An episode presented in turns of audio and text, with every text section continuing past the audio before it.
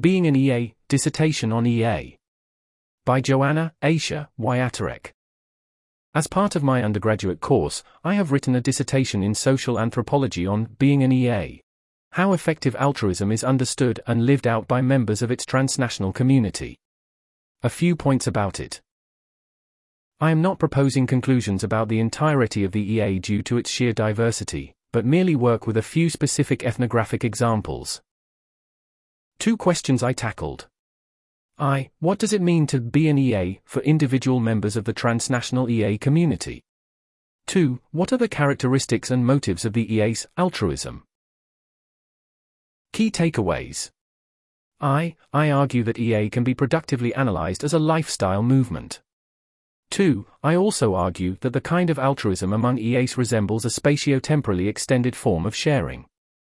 I worked on it between August 2022 and May 2023, so it captures briefly some reflections on the SBF crisis and its impact on EA's self-identification with the movement.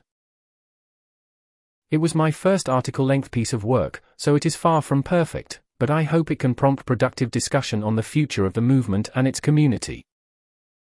I initially aimed to write it for community builders, academics interested in social movements, people intrigued by EA, but I hope that the personal stories described in it might be quite inspiring to other EAs, too. That's the end of that list. Because of the marking boycott, I cannot post the full version here yet, but if you would like to get access to the document, please fill out this Google form.